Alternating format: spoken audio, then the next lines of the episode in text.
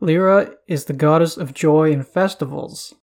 She and her faith look to spread happiness throughout all corners of Faerun and do good works for all people without compensation. I am Ben Dignan, and welcome once again to Religion in the Realms.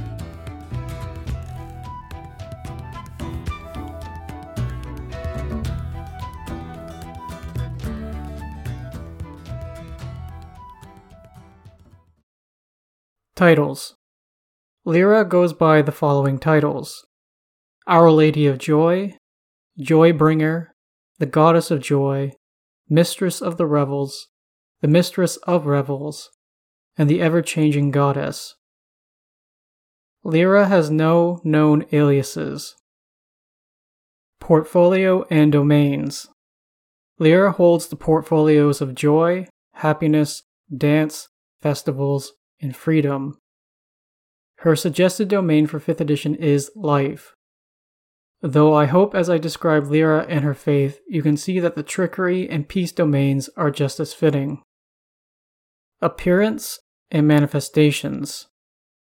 Lliira is commonly depicted as a young human woman. She is dancing, laughing, and holds a carefree disposition. Her clothing and appearance seem to always shift, never remaining static. Her favorite weapon is called Sparkle and functions mechanically like a shuriken, at least in 3rd edition terms. The avatars of Lliira manifest first as a dizzying display of spinning bright lights and smoke hovering in the air.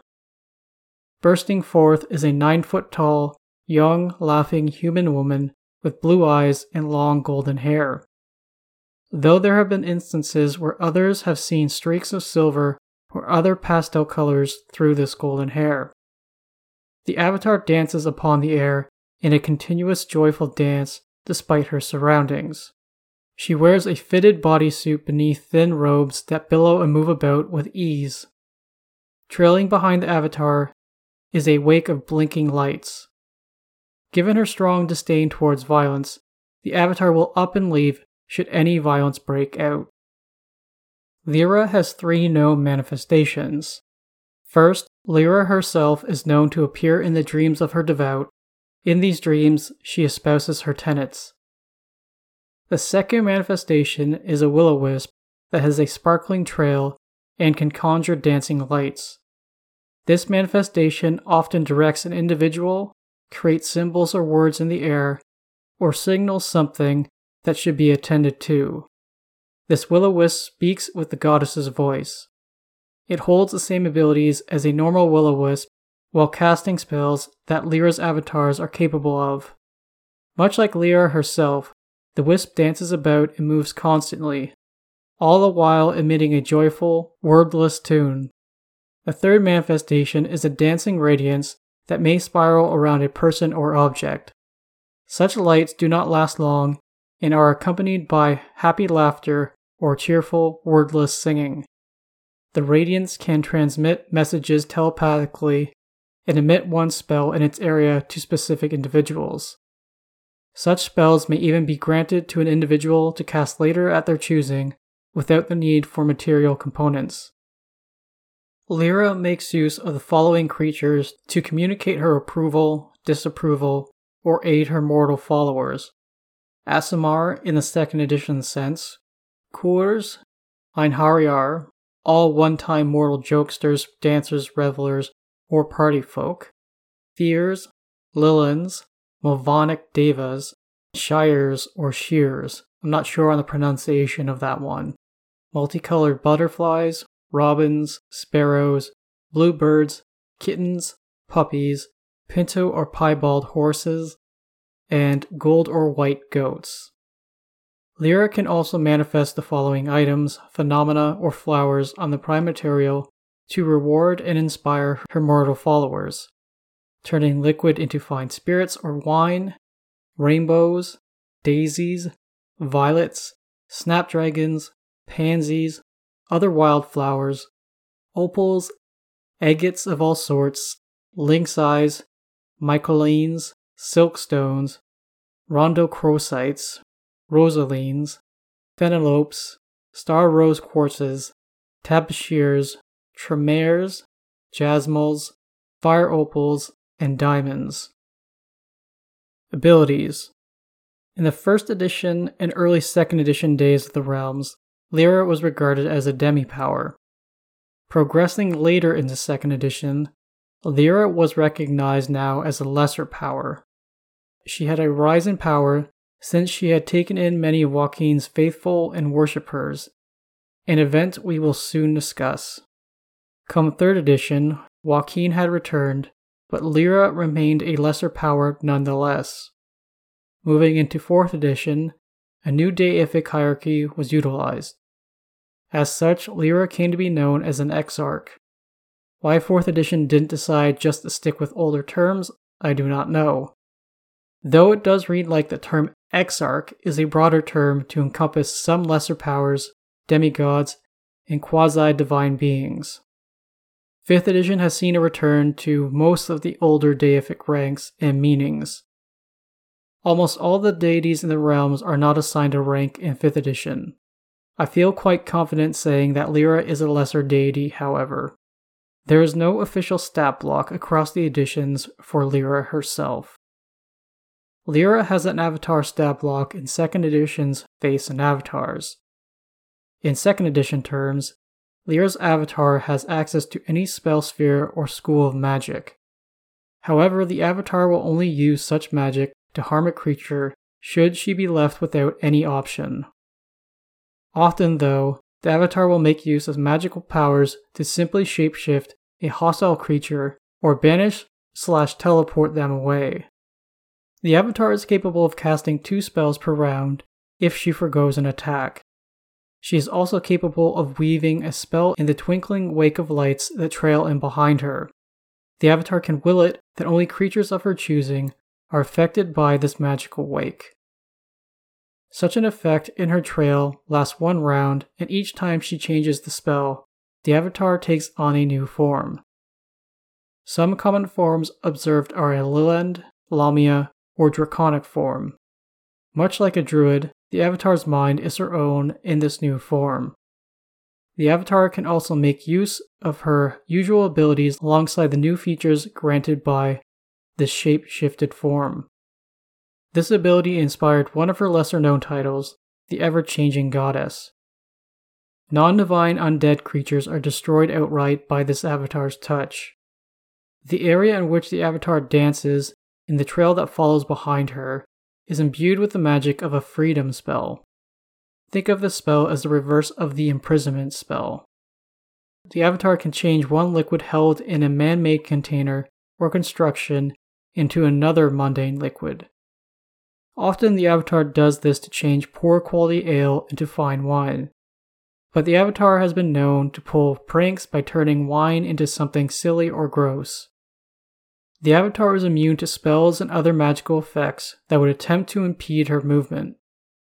All enchantment and charm magics are cast at double their effectiveness, and creatures suffer a negative 2 penalty to their saving throws against said magics.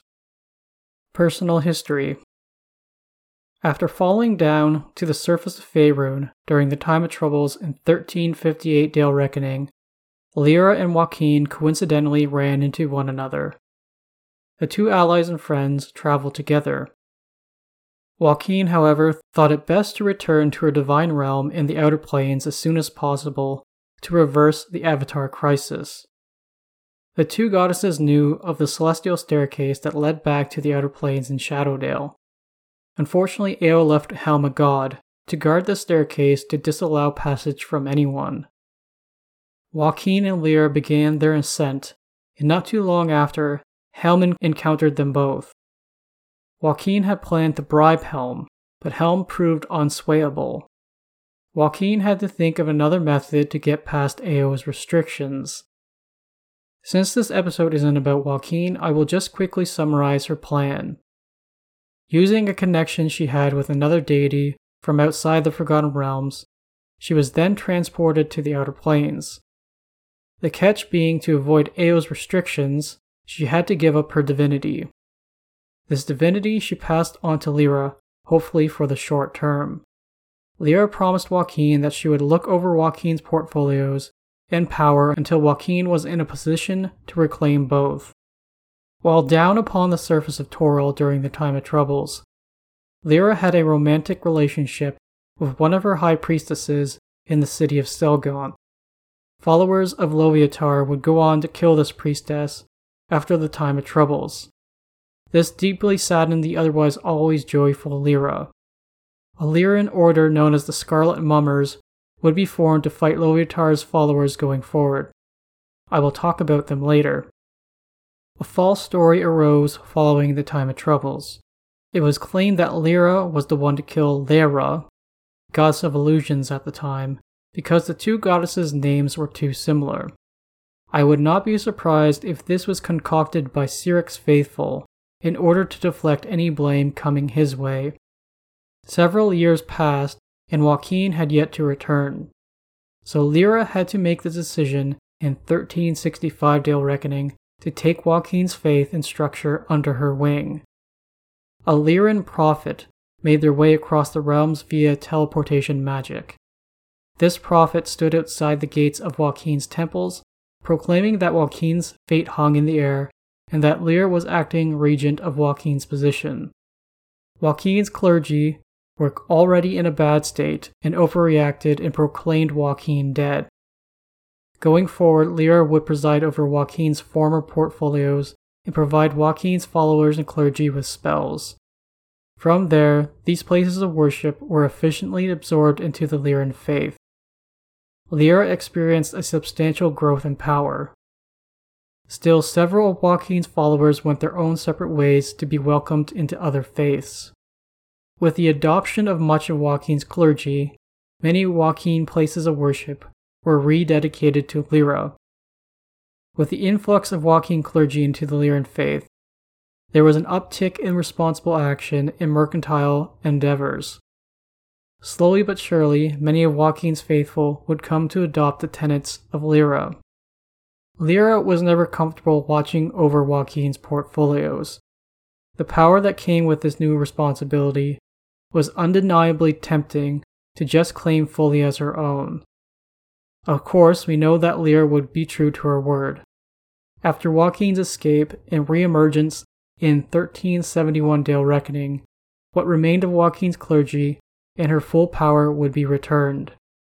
Lliira, however, would retain her position as a lesser goddess compared to her former demi-goddess position. Up to the present day realms, nothing of any real substance is mentioned about Lliira. Personality From 1st edition to 3rd edition, and now in 5th edition, Lliira is known as a chaotic good goddess. In 4th edition, Lliira held an alignment of good. This is due to 4th edition's unique alignment system, different from previous and the current edition. Lliira seems uninvolved with what she views to be the mundane events of the multiverse, especially the events of the world. Lliira disdains violence in all its forms. Animosity and loathing are detested by Lliira. She is full of life, the very embodiment of happiness and freedom. She does not desire anything more than her station in the multiverse. Personal Realms in the Great Wheel cosmological model used in 1st edition, 2nd edition, and is the assumed default model for the 5th edition Forgotten Realms, Lliira resides on the chaotic good outer plane of Arborea. Arborea may also be called Olympus, Arvandor, or the Olympian glades of Arborea. Lliira resides in the shared urban divine realm of Brightwater on the first layer of Arborea, known as Olympus or Arvandor. As you can see across the editions, this plane has had some name changes, which makes things muddled and confusing. As 5th edition calls this plane Arborea, that is the name I'm sticking to. Arborea fosters and enhances emotions.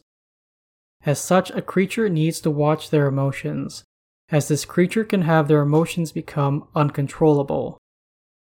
Nature here is just as wild and grand. The mountains are the tallest mountains. The forests are the tallest, lushest, and most dense. Simple breezes can spool up into major gales. a simple sprinkling of rain can build up into a torrential downpour.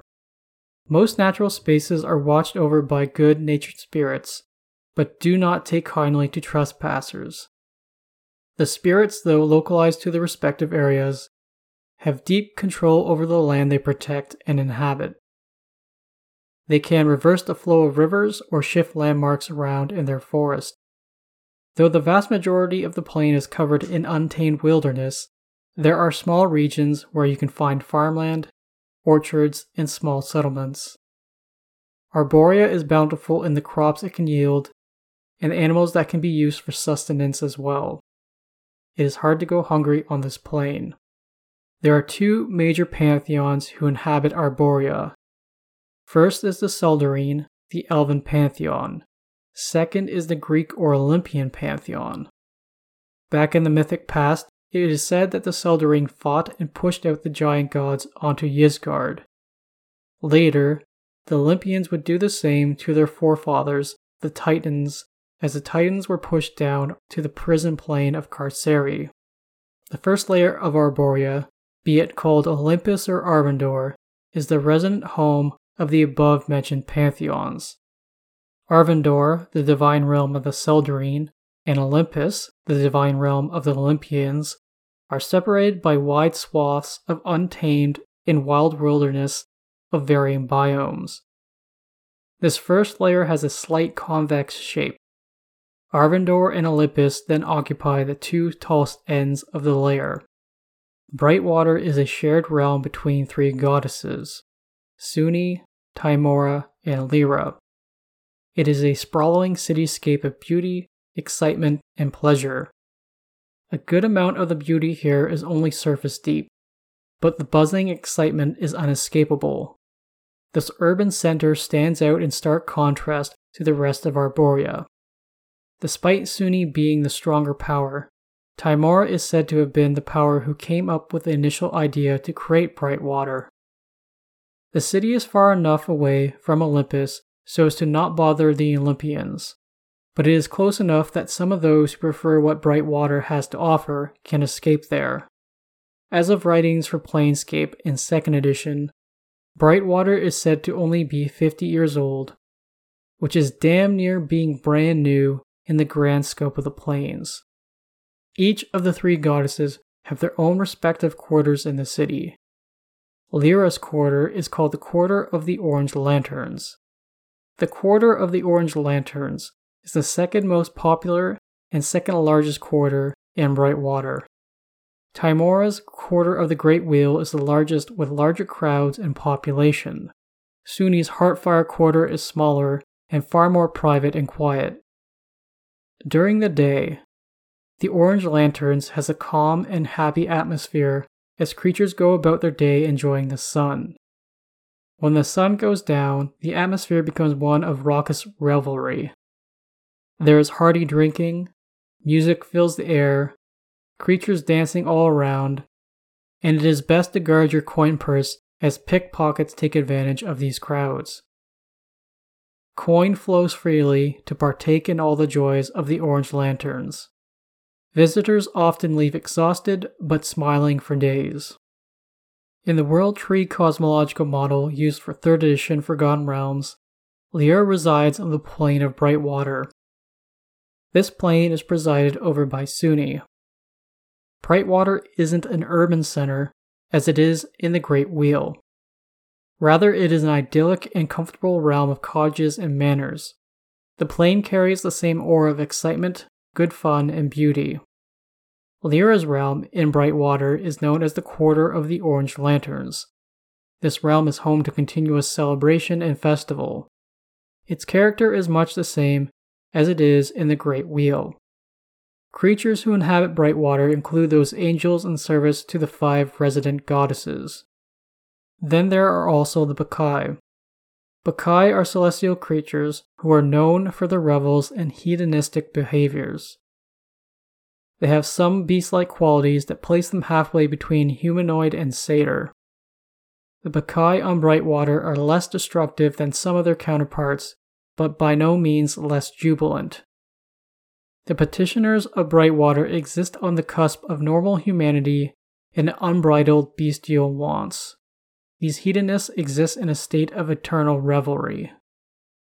Within the 4th edition World Axis cosmological model, Lliira resides on the domain known as the Gates of the Moon. This is Selune's domain. While I'm unsure why Selune and, Sul- and Sune do not have their own separate domains in the World Axis, given that they are both greater deities, it is understandable that they would share a domain given their long standing alliance. I also cannot see Selune and Sune making us think about who is the true power in this domain either. The Gates of the Moon is a domain composed of floating islands above a silver sea. Here the moon hangs in the sky regardless of the time of day, appearing with the sun during the day. The moon cycles through its normal phases as it does on the material plane. Selune's realm is a shining silver hall called Argentil. Around Argentil is Sune's realm called Brightwater. Much as it is on other planar cosmologies, Brightwater is the same raucous and romantic city. Sune's exarchs, Lliira and Sharess, reside in the Gates of the Moon with her as well. Allies and Allegiances Sune is Lliira's superior and ally, but Lliira's chief ally and best friend is Milil. Their portfolios and alignment match to form a jovial pair. Before the time of troubles, Waukeen and Lliira were strong allies and friends. However, following this period, and Waukeen's return to the Faerunian pantheon, their relationship has been strained. This stems from Waukeen's loss of former followers who converted to Lliira's faith and did not return. Waukeen was jealous of this development. Lliira and Selune are great friends and cooperate well with one another. Lliira is also allied to Deneir, Ogma, Lathander, and Sharess in the Faerunian pantheon. Lliira has three allies outside of the Faerunian pantheon. There is Vergadain from the Dwarven pantheon, neutral god of wealth and luck. Hanali Celanil from the Elven pantheon, chaotic good goddess of love and beauty. Then Soroli from the Halfling pantheon, lawful good goddess of friendship and hospitality. Enemies Lliira has four foes Bane, Bhaal, Loviatar, and Talona. Loviatar's faith does seem to be the arch enemy of the Lliiran faith. This is understandable given how a former lover of Lliira's was cut down by Loviatar's clergy in Selgaunt. Symbols In the Faerunian pantheon, Lliira's faith has a commonly known symbol a triangle formed out of three six pointed stars. The upper star is orange in color. The bottom left star is yellow, and the bottom right star is red. However, there are two lesser known symbols. The first is an ancient symbol where the three stars are arranged in a diagonal line leading up to the left. The colored stars from top to bottom are orange, yellow, and red. The second is a special symbol seen most often on Lliiran altars or cast as an illusion on temple doors. A thick log on fire that may give off the scent of cinnamon or roasted meat. Central Dogma From Faiths and Pantheons, a third edition supplement.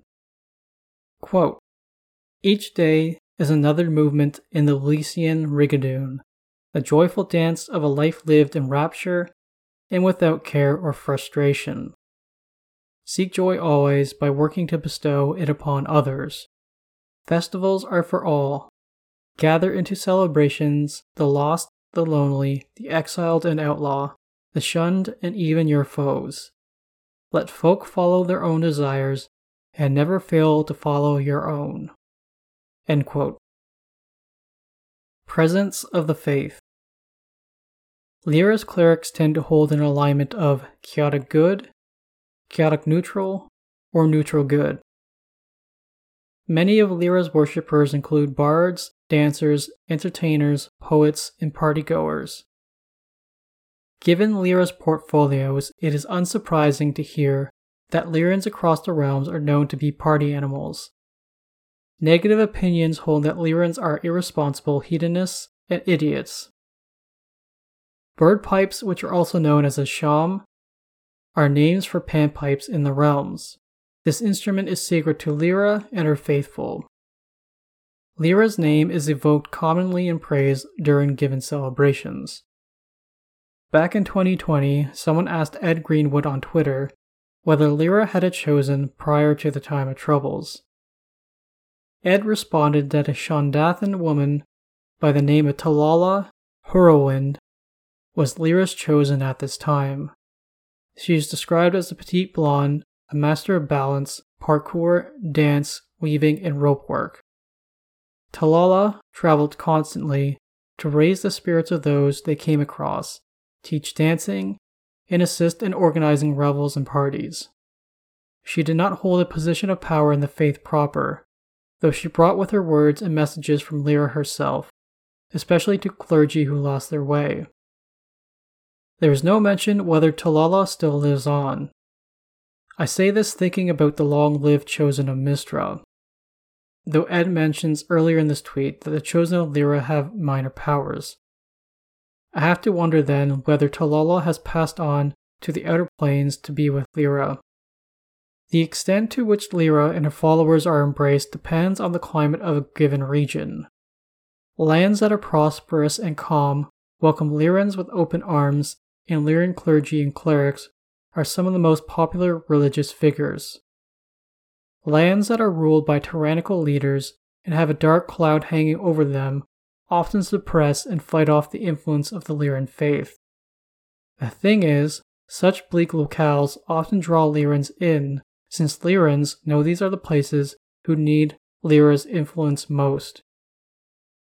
Many Lliirans and Lliiran clergy are members of the Harpers. Hierarchy and structure of the clergy. Lliiran clergy may be referred to as joybringers, joy dancers, or lyricists. The Lliiran clergy is freeform with next to no organization or hierarchy. No temple reports to a higher temple or authority. There is a figure known as the Grand Rapture Mother in the faith. She is a figurehead to provide advice and loose policy that each place of worship applies in their own way. She also funds Lliiran places of worship out of her coffers that seem infinite. As new Lliiran communities emerge, other Lliiran clergy make their way out there to certify them in the Rapture Mother's name. This is done to stop any false pretenders trying to operate as a Lliiran place of worship to benefit from the Rapture Mother's funding. Now, the last recorded Grand Rapture Mother was named Chalana Azros out of Selgaunt. Chalana formerly held a title known as High Revel Mistress, this title formerly represented the figurehead of the Lliiran clergy. During the time of troubles, Chalana and Lliira in her avatar form became lovers. Under Lliira's instruction, Chalana changed her title to Grand Rapture Mother and held that title after Lliira returned to the Outer Planes. Unfortunately, Chalana would be murdered by followers of Loviatar. I did not come across any mention of any Grand Rapture Mother or Rapture Father, who took on Chalana's mantle in the following years. Lliira has since banned any use of the title of High Revel Mistress. As to be expected, relations between all clergy is quite positive. The Lliiran clergy use few titles and honorifics. They will refer to one another as brother and sister. All of the Lliiran clergy regard themselves as the true, the novices and lay folk who follow Lliira are known as the Tested. A Master of the Revels is the title given to each head of a Lliiran temple. Each master is then aided by a High Prior, Lower Speaker, Seneschal, and a Quartermaster. Responsibilities and duties of the faithful. Lliirans follow a philosophy called the Elysian Rigadoon. I looked up the term Rigadoon on Wikipedia, it is the name of a specific dance from the Baroque period in France. The core of the Elysian Rigadoon philosophy is joyful movement over any concern. The insults and stresses of life should not weigh on your mind. Lliiran clergy are devoted to spreading joy. That is their greatest duty, and it serves as their sole motivation as they go about their lives. They achieve this goal through song, jokes, dance, and other sorts of kind acts and gestures. Revelry is desired above all other things. Money is spent freely, usually to bestow gifts on others and produce hearty and joyful feasts. One recorded practice is handing a tavern owner upwards of 2,000 gold pieces. With this payment, people are invited to the tavern to drink and eat for free. The Lliirans, though, are good about setting up the necessary security and protection to deal with any potential malcontents or violence. A good number of Lliirans are adept at discerning just what it is a person needs to be happy and serving that need. Whether that be an introverted scholar in need of personal intelligent conversation, or an extroverted minstrel in need of inspiration through dance. Lliirans more in tune with the functions of society often appear before the wealthy to ask for support. The pitch Lliirans present is if Lliirans are supported, this allows them to function in broader society. Thus, the common people's happiness and function in society increase as a result. Many Lliiran temples and places of worship receive regular donations to ensure this occurs. Some Lliirans may encourage rivalries on the down low between the wealthy and powerful. These friendly rivalries are based around putting on the best parties.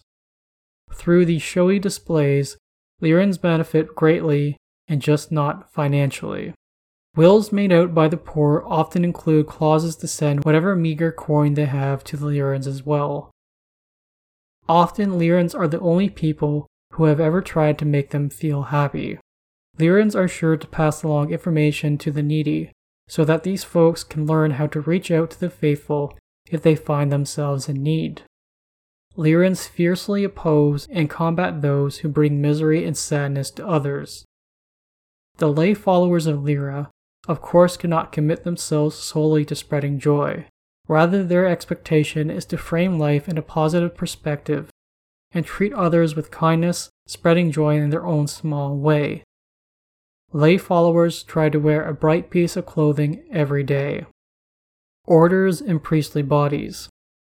The Scarlet Mummers were formed after followers of Loviatar killed a former lover of Lliira.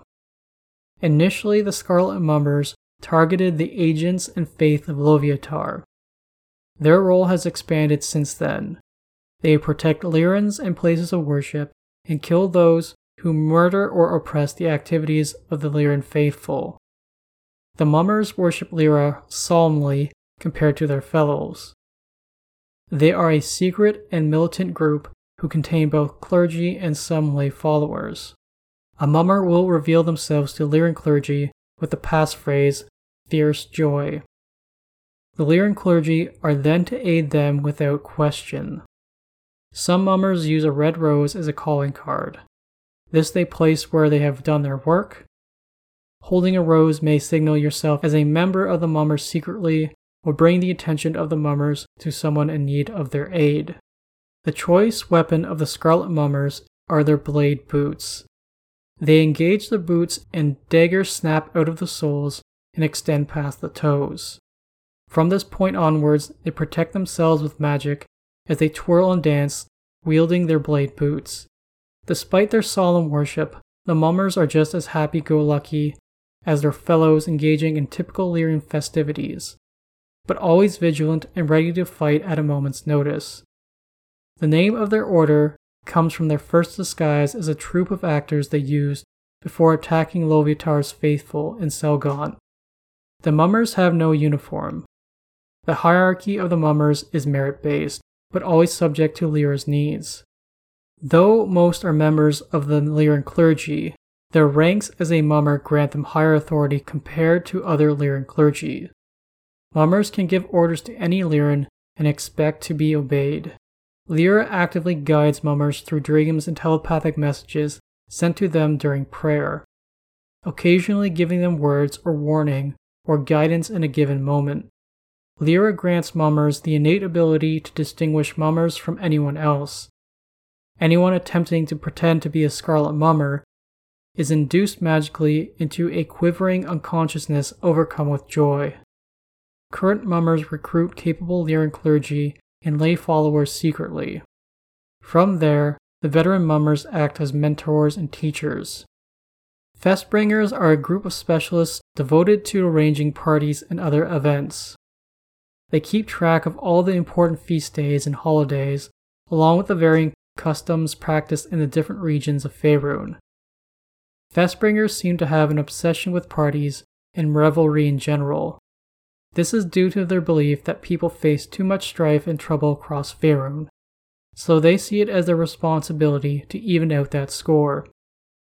Due to their stamina from dancing and carousing, Festbringers have bonuses to constitution and endurance checks in 2nd edition mechanical terms. They can modify the command spell to affect others with penalties to their saves. Usually, the command word of dance is given, but another often used command is leave, for malcontents causing trouble at one of their revels. Festbringers are unable to turn undead. The Lliiran clergy have various orders to honor those who are masterful dancers, a couple examples include the Order of the White Violet for those who are renowned for their moving performances. Then there is the Order of the Leaping Stag for dancers who embody the very essence of beasts and animals as they dance about. Appearance and dress Lliiran ceremonial dress is a fitted and tight outfit split into unequal orange, yellow, and red sections to reflect the three colors of their holy symbol. One pant leg yellow, the other red. One sleeve orange, the other sleeve yellow. The front of the top orange and the back yellow. Atop this outfit is a sleeveless robe made of patches of the three colors. Or as another source says, these vestments follow no established pattern. These outfits are often cut with a plunging neckline. Their clothing is meant to resemble joyful clothing seen at fairs and other celebrations, rather than the simple or somber attire worn by other faiths. Hair is grown long by all genders, though folks may hold their hair up in any style. Lavish earrings adorn the ears of all genders. From there, Lliirans wear all sorts of cosmetics and accessories of their own choosing to accompany their vestments. When adventuring, Lliirans attempt to find armor and clothing that display all three colors important to the Lliiran faith. If this cannot be accomplished, they will opt for a cloak that displays the three colors instead. Female festbringers wear beautiful gowns, and males wear fine pants and tunics. These outfits always feature orange and yellow. I wonder if the writers in this instance overlooked that Lliirans also wear red as well. These outfits are made of luxurious, thin, and light fabrics. Festbringers refuse to outfit themselves with any weapon. All wear a silver bracelet, belt, anklet, or choker. This accessory features little silver bells that jingle as a Festbringer moves. Rituals Lliirans pray and meditate on their spells at sunrise. This they do in their usual joyful manner. Dance is the primary method of prayer in the Lliiran faith. Because of this, most Lliirans have a dancer's physique.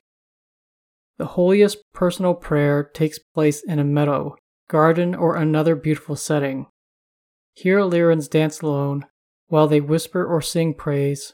A rainbow that appears during this type of prayer is seen as a powerful and positive omen. To the Lliirans, every holy day not tied to an evil entity is a cause for celebration. The arrival of an adventuring Lliiran is cause for celebration. It should be noted that Lliirans do not need much of a reason to celebrate in general. Certainly, all the major holidays and local festivals are a time for Lliirans to religiously revel. Such events start with dancers and tumblers performing while songs to Lliira are sung and played. Next, a feast is put before the faithful. Depending on the day, Certain events may follow speeches or solemn holy ritual, naughty comedians perform, flirtatious and romantic pursuits, or friendly contests between celebrants. Offerings of food and wealth are held up in the goddess's name. These offerings may then be burned, buried, or given to those of lesser means, or those unable to attend the activities. The holiest of celebrations always begin with the swords cast down ritual. Two or more weapons are thrown to the ground and covered up with a large amount of freshly picked flowers, while Lliirans chant. If flowers are unavailable due to the season, the clergy may hire a druid or mage to cast spells to allow them access to fresh flowers. Lay followers make offerings to Lliira, hoping the Joybringer will bless a coming gathering or party. Lliiran weddings are filled with dancing. They are held on temple grounds where Lliiran clergy ensure no weapons are brought to the celebration. Everyone is invited to wear the most fantastic and wild costumes. Central to the wedding celebration are the 12 dances. The Lliiran clergy make use of spells to create a host of different effects, allow the dancers to fly in a specific spherical area, hear and be moved by music that manifests just in their mind, or create the joyous tunes of the various 12 dances. At the conclusion of the 12th dance, the music reaches its peak as the two being married ascend into the air above everyone else. While above, the Lliiran clergy presiding over the celebration asks the couple if they wish to be married. Afterwards, the Joybringer will relay the newlyweds' response to the rest of the celebrants down on the ground. Through illusion and teleportation magic, the Lliiran clergy will teleport the newlyweds to an arranged location while the illusion of fireworks bursts forth where they once were. From there, the newlyweds are left to their privacy while the rest of the celebrants are entertained with a music and light show put on by the Lliirans. The Lliiran clergy gift the newlyweds non harmful potions. Often these might be potions of cat's grace or healing potions of some sort. The Lliiran rite of death is referred to as the Dance of Death, it is a bit macabre if you ask me. Lliirans don't have crypts or graves. Rather, a corpse is taken to a secluded place in a Lliiran temple, like a cellar or hidden away garden. There, the Dance of Death spell is cast on the remains as the corpse animates and dances away until every joint eventually gives way and the corpse lies unmoving on the ground. The remains may be left to rot on, say, a garden, or the remains are taken to be cremated. Later in the year, dancing Lliirans may then spread the ashes during revels and celebrations. Lliira's Night once was a specific celebration held in Waterdeep on the 7th of Flamerule. It has since spread in popularity throughout the Sword Coast region. This is a night long celebration of dances and balls in the name of Lliira. The event to be at in Waterdeep is known as the Cynosure Ball, funded by the Lords of Waterdeep, local Lliirans, and some Waterdhavian nobles. The fest halls are filled with hedonistic dancing and other activities. This holiday spread is believed to be inspired by the fireworks display held in Baldur's Gate. Now, night long firework displays are a fixture of this holiday.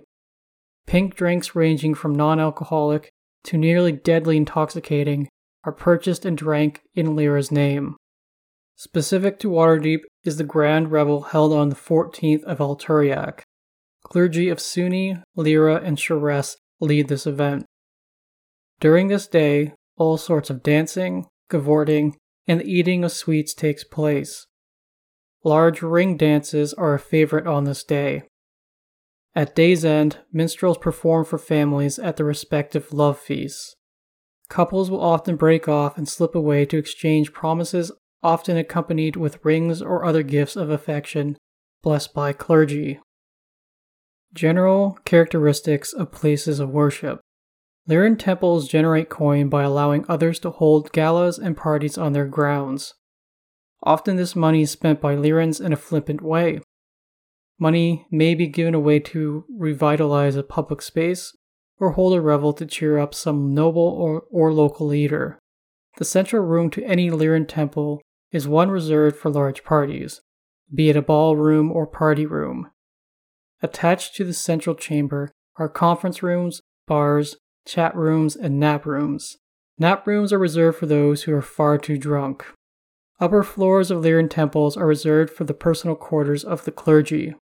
Temples are beautiful and opulent. Common features decorating such places include crystal chandeliers, patterned stone floors, velvet draperies, gilt mirrors, and oak bars that are stocked full. Specific locations of worship. In the face ward of Calimport is a temple complex called the Auran Sal Da. The larger of the two buildings is a temple to Waukeen that has stood for 300 years. Attached to it is a temple to Lliira, built after the time of troubles, when Lliira came to preside over Waukeen's faith. The clergies at both temples were in good standing during the Second Edition era when this temple complex is described. The Golden Maidens, as of its description in Second Edition, is a fest hall in Calimport that is over 400 years old. It is said that at one time during the midwinter revels, the avatars of Sharess, Hanali Celanil, Sune, and Lliira all visited this fest hall. The book this is described in does not specify when this was. I have to assume this followed after the time of troubles. I say this because Sharess would not have accompanied these goddesses otherwise, given her alliance with Shar prior to the time of troubles. After their visit, the name of the fest hall was changed no faith of these four goddesses has ever backed up the story, but this has done nothing to diminish this fest popularity.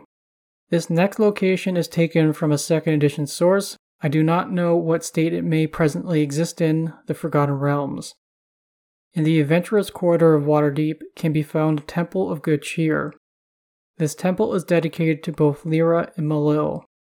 The temple is really just the upper floor of a three storied row house that has had its rooms converted to house the temple proper, a dance room, and a music class. You can identify the temple out on the street by the plaque displaying Lliira and Milil's respective symbols. This temple is run by a married couple, the wife a clergy member of Lliira, and the husband a clergy member of Milil. The Palace of Holy Festivals is found in Selgaunt. The first Grand Rapture Mother, Shalana Ajros, operated out of this temple following the time of troubles. This temple was described as the philosophical hub for Lliira's faithful. Whether this remains still true in the present day, I do not know. The Theatre of Joy in Crimmor is a shared temple for followers of Milil, Sune, and Lliira. Once a former amphitheater from the days of the Shoon Empire, the clergy here have converted it into an informal temple Reliquaries for each of the three faiths can be found in behind amphitheater in the Actors Outbuilding. Sune is worshipped from dawn until noon. Sorlin put on performances from noon to dusk, and the Joybringers of Lliira use the theater all throughout the night. Shared services are sometimes held for each of the three deities, and a large party is held on the temple grounds. The Temple of Lliira in the Thane city of Byzanter has a white marble hall at its center, Around this hall are colorful tents and different pavilions. The Tower of Holy Revelry is the Lliiran Temple in Raven's Bluff.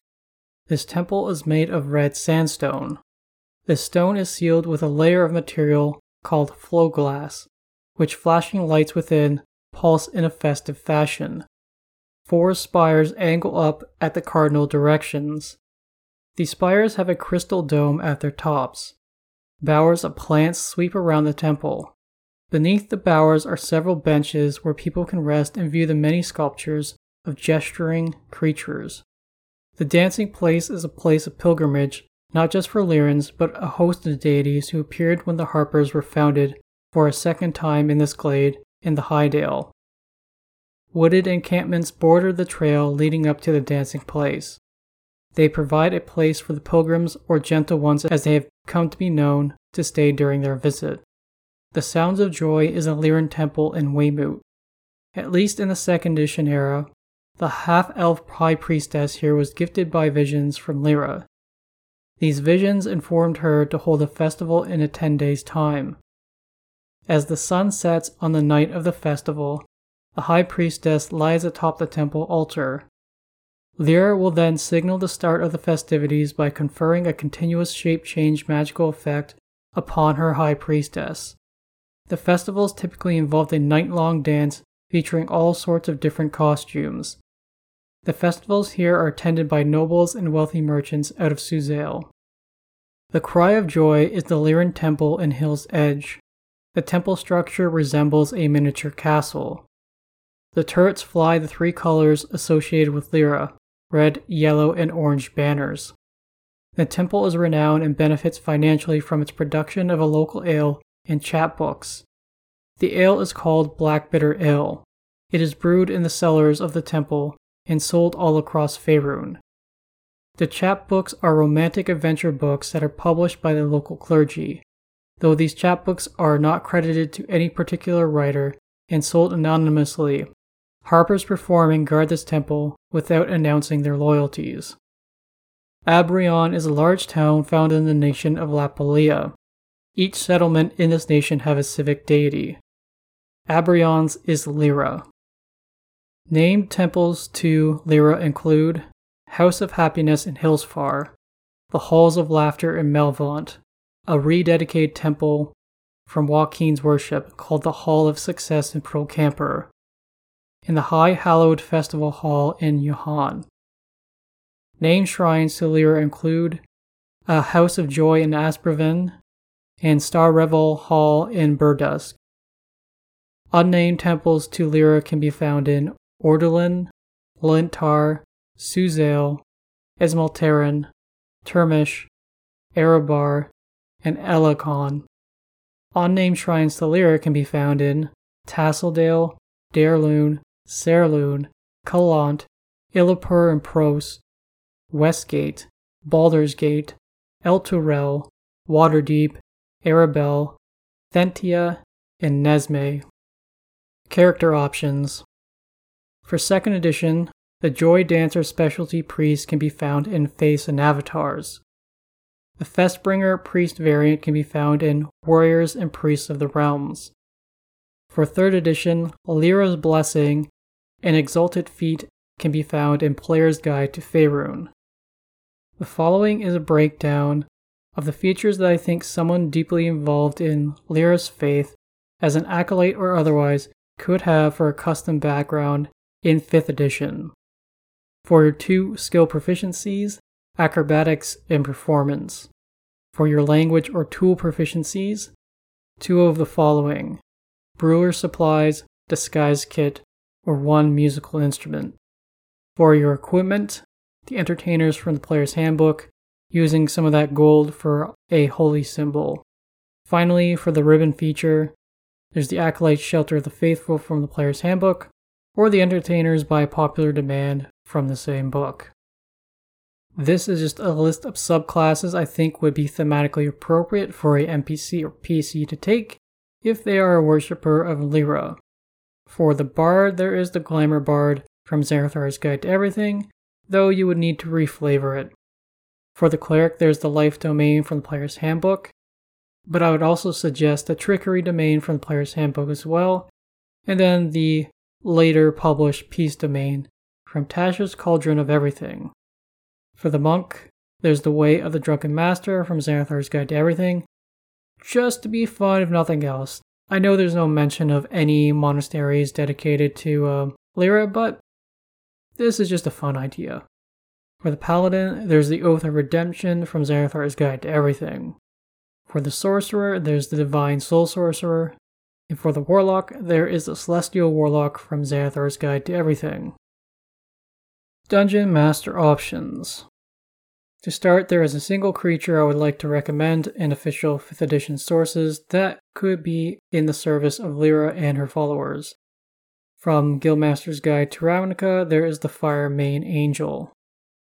Previously, I mentioned a list of creatures that might serve Lliira, many of which do not have an official 5th edition stat block or description, or for other reasons have been changed in the lore. In any case, Movanic Devas are one of three subsets of Devas described in earlier editions of D&D. Devas as we know them usually are active messengers of the good deities of material planes. Some sources will describe them as strictly male. Their skin is white like snow, with silvery eyes and hair, though they may be lawful neutral or chaotic good in alignment. Movanic devas are most active on the prime material plane. Most tend to carry magical, slender great swords with an enchantment on them that functions much like a flame tongue weapon. They wield all sorts of helpful and protective divine magics. They are able to pass into the material planes at will. And when they arrive, they usually shape change into the form of an animal or humanoid to go by undetected. Unless there is a good reason for them to arrive and cause a stir in their natural form. Movanic Devas can be found in 1st edition's Monster Manual 2, 2nd edition's Monstrous Compendium Planescape Appendix, and 3rd edition's Fiend Folio. Before 4th edition, Eladrin were their own specific type of elven celestial creature type. Just as the devils are the creatures most associated with the Nine Hells, so too were the Eladrin associated with Arborea, the Eladrin are a wandering and jubilant group of creatures. They like to adventure and perform good acts of kindness and heroism as they travel, though they choose to cloak their true nature while on the prime material. The Eladrin of old were divided into two branches, lesser and greater. Then there were further subtypes of Eladrin in those two branches. We are concerned with three Eladrin types associated with Lliira and her faith. The first is the coure, a lesser type of Eladrin. Second is the Firre, a greater type. Finally, there's the Shiere, a lesser type. Coures are tiny sized Eladrin who are quite fairy like in look and disposition. They are fond of good natured pranks and mischief. Coures have a wide ranging skin tone, and the color of their dress is just as varied. Coures will avoid close quarter combat unless dealing with their nemesis, imps, and quasits. They are quite capable archers with their tiny bows. They also make use of their innate magics. Statistics and further description for the coures can be found in 2nd edition's Monstrous Compendium Planescape Appendix 2 and 3rd edition's Book of Exalted Deeds. Thea are Eladrin devoted to the arts and magic. They are deeply passionate beings. Many wander as minstrels and bards across Arborea. Firres will travel to the prime material to see masterpieces and master artists. Firres resemble half elves, but all have red hair and pupilless red eyes. They are quite strong creatures. Firres wield two handed swords or swords with curved elements to them. They may also wield javelins that turn into bolts of fire if thrown. With a gaze, a firre may paralyze and blind a creature while dealing some damage. Like all other celestial eladrin, they have innate spells. Statistics and descriptions for the firre can be found in 2nd edition's Monstrous Compendium Planescape Appendix 2 and 3rd edition's Book of Exalted Deeds, as well as 3rd edition's Manual of the Planes. Shiere are Eladrin devoted to knightly honor and fighting prowess, they are the knights of the Eladrin, defending Arborea from any unwanted incursion. They appear to be quite tall elves with a slender build, though their slender frame belies a great strength. Their skin is fair and their hair is either gold or silver in color. They wear armor made of crystal and glass and hold narrow magical shields. Their weapons are magical and shiere favor weapons usually wielded by chivalrous knights. Their gaze may cause evil creatures to become frightened. Statistics and descriptions for the shearers can be found in 2nd edition's Monstrous Compendium Planescape Appendix 2. Lillends, or Lilendi, are outer planar creatures who typically have the upper torso of a feminine human or elf with the lower torso of a multi-hued serpent, though there is the rare Lillend with a masculine torso. They have wings much like a bird that have striking feather patterns. They are deeply artistic beings, both being practitioners and lovers of all sorts of artistic expression. Lillends hold a deep love as well for the unspoiled wilderness of the plains. Usually peaceful creatures, they can hold a deep grudge towards those who despoil art in the wilderness. In combat, they make use of their bardic spells and snake like tails. Their first edition stat block can be found in Dragon Issue 94. The second edition stat block for the Lilin can be found in Monstrous Compendium Annual Volume 3 and Planescape's Planes of Chaos. The third edition stat block can be found in the first monster manual for 3rd edition and the first monster manual for 3.5 edition. To round out the creatures, here is a small list of creatures that can serve as NPCs in Lliira's Clergy. From the monster manual, there's the Acolyte and Priest. From Tomb of Annihilation, there's the Tabaxi Minstrel. Then from Volo's Guide to Monsters, as well as Monsters of the Multiverse, there's the Bard. Next, let's talk about some magic items. Lliira's pendant is a magic item held by an adventurer named Rachel Aaron during the second edition era of the realms. It is a plain looking brass pendant made to resemble Lliira herself. Rachel was given it by a spectral dancer who she believes to be Lliira. It grants a plus one bonus to AC, detects lies by growing warm when someone speaks true, and becomes cold if someone speaks false. Then this pendant always sparkles despite a lack of light when prayers are made to Lliira. This magic item can be found in the second edition City of Splendors product. Joyous Star Songs are items holy to both Lliira and Milil. They are scrolls made of hammered silver and stamped with Milil and Lliira's holy symbols. Also stamped into the scroll is notation and lyrics for an inspiring song. This scroll allows bards to use a feature of theirs an extra time in the 3rd edition game and receive a sizable bonus to their perform check when using that feature.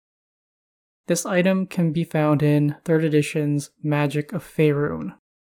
Here are some thematically appropriate magic items from official 5th edition sources a field the Lliiran faith may have access to.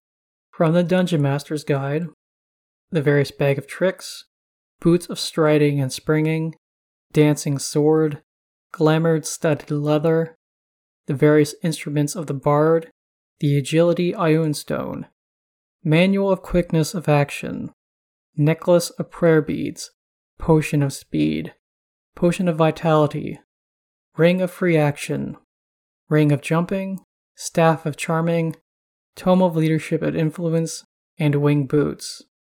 From Hoard of the Dragon Queen, there's the Tankard of Plenty, though I would reflavor it to not be as dwarven from Tasha's Cauldron of Everything, plus 1 to plus 3 Amulet of the Devout, Masquerade Tattoo, and the Reveler's Concertina. From Wild by the Witchlight, there's the Pixie Dust. Finally, from Xanathar's Guide to Everything, the Cloak of Billowing, Cloak of Many Fashions, and Instrument of Illusions. Thank you for listening to Religion in the Realms. These episodes are uploaded to YouTube, the YouTube's channel can be found under Religion in the Realms. Audio versions of the podcast can be found on iTunes, Spotify, Stitcher, and Google Play Podcasts. If you wish to get in touch with me, you can send an email to realmsreligion at gmail.com, all in lowercase. For now, the podcast is still on Twitter at realmsreligion, but I have added an account over on Mastodon at realmsreligion at dice.camp. In the next episode, I will begin to cover the last remaining eight deities who exist outside a specific collective. First on that list is Kelemvor, the lawful neutral lord of the dead and death. Until next time, may Tymora look kindly upon your dice rolls, Helm protect you, and Lathander light your path.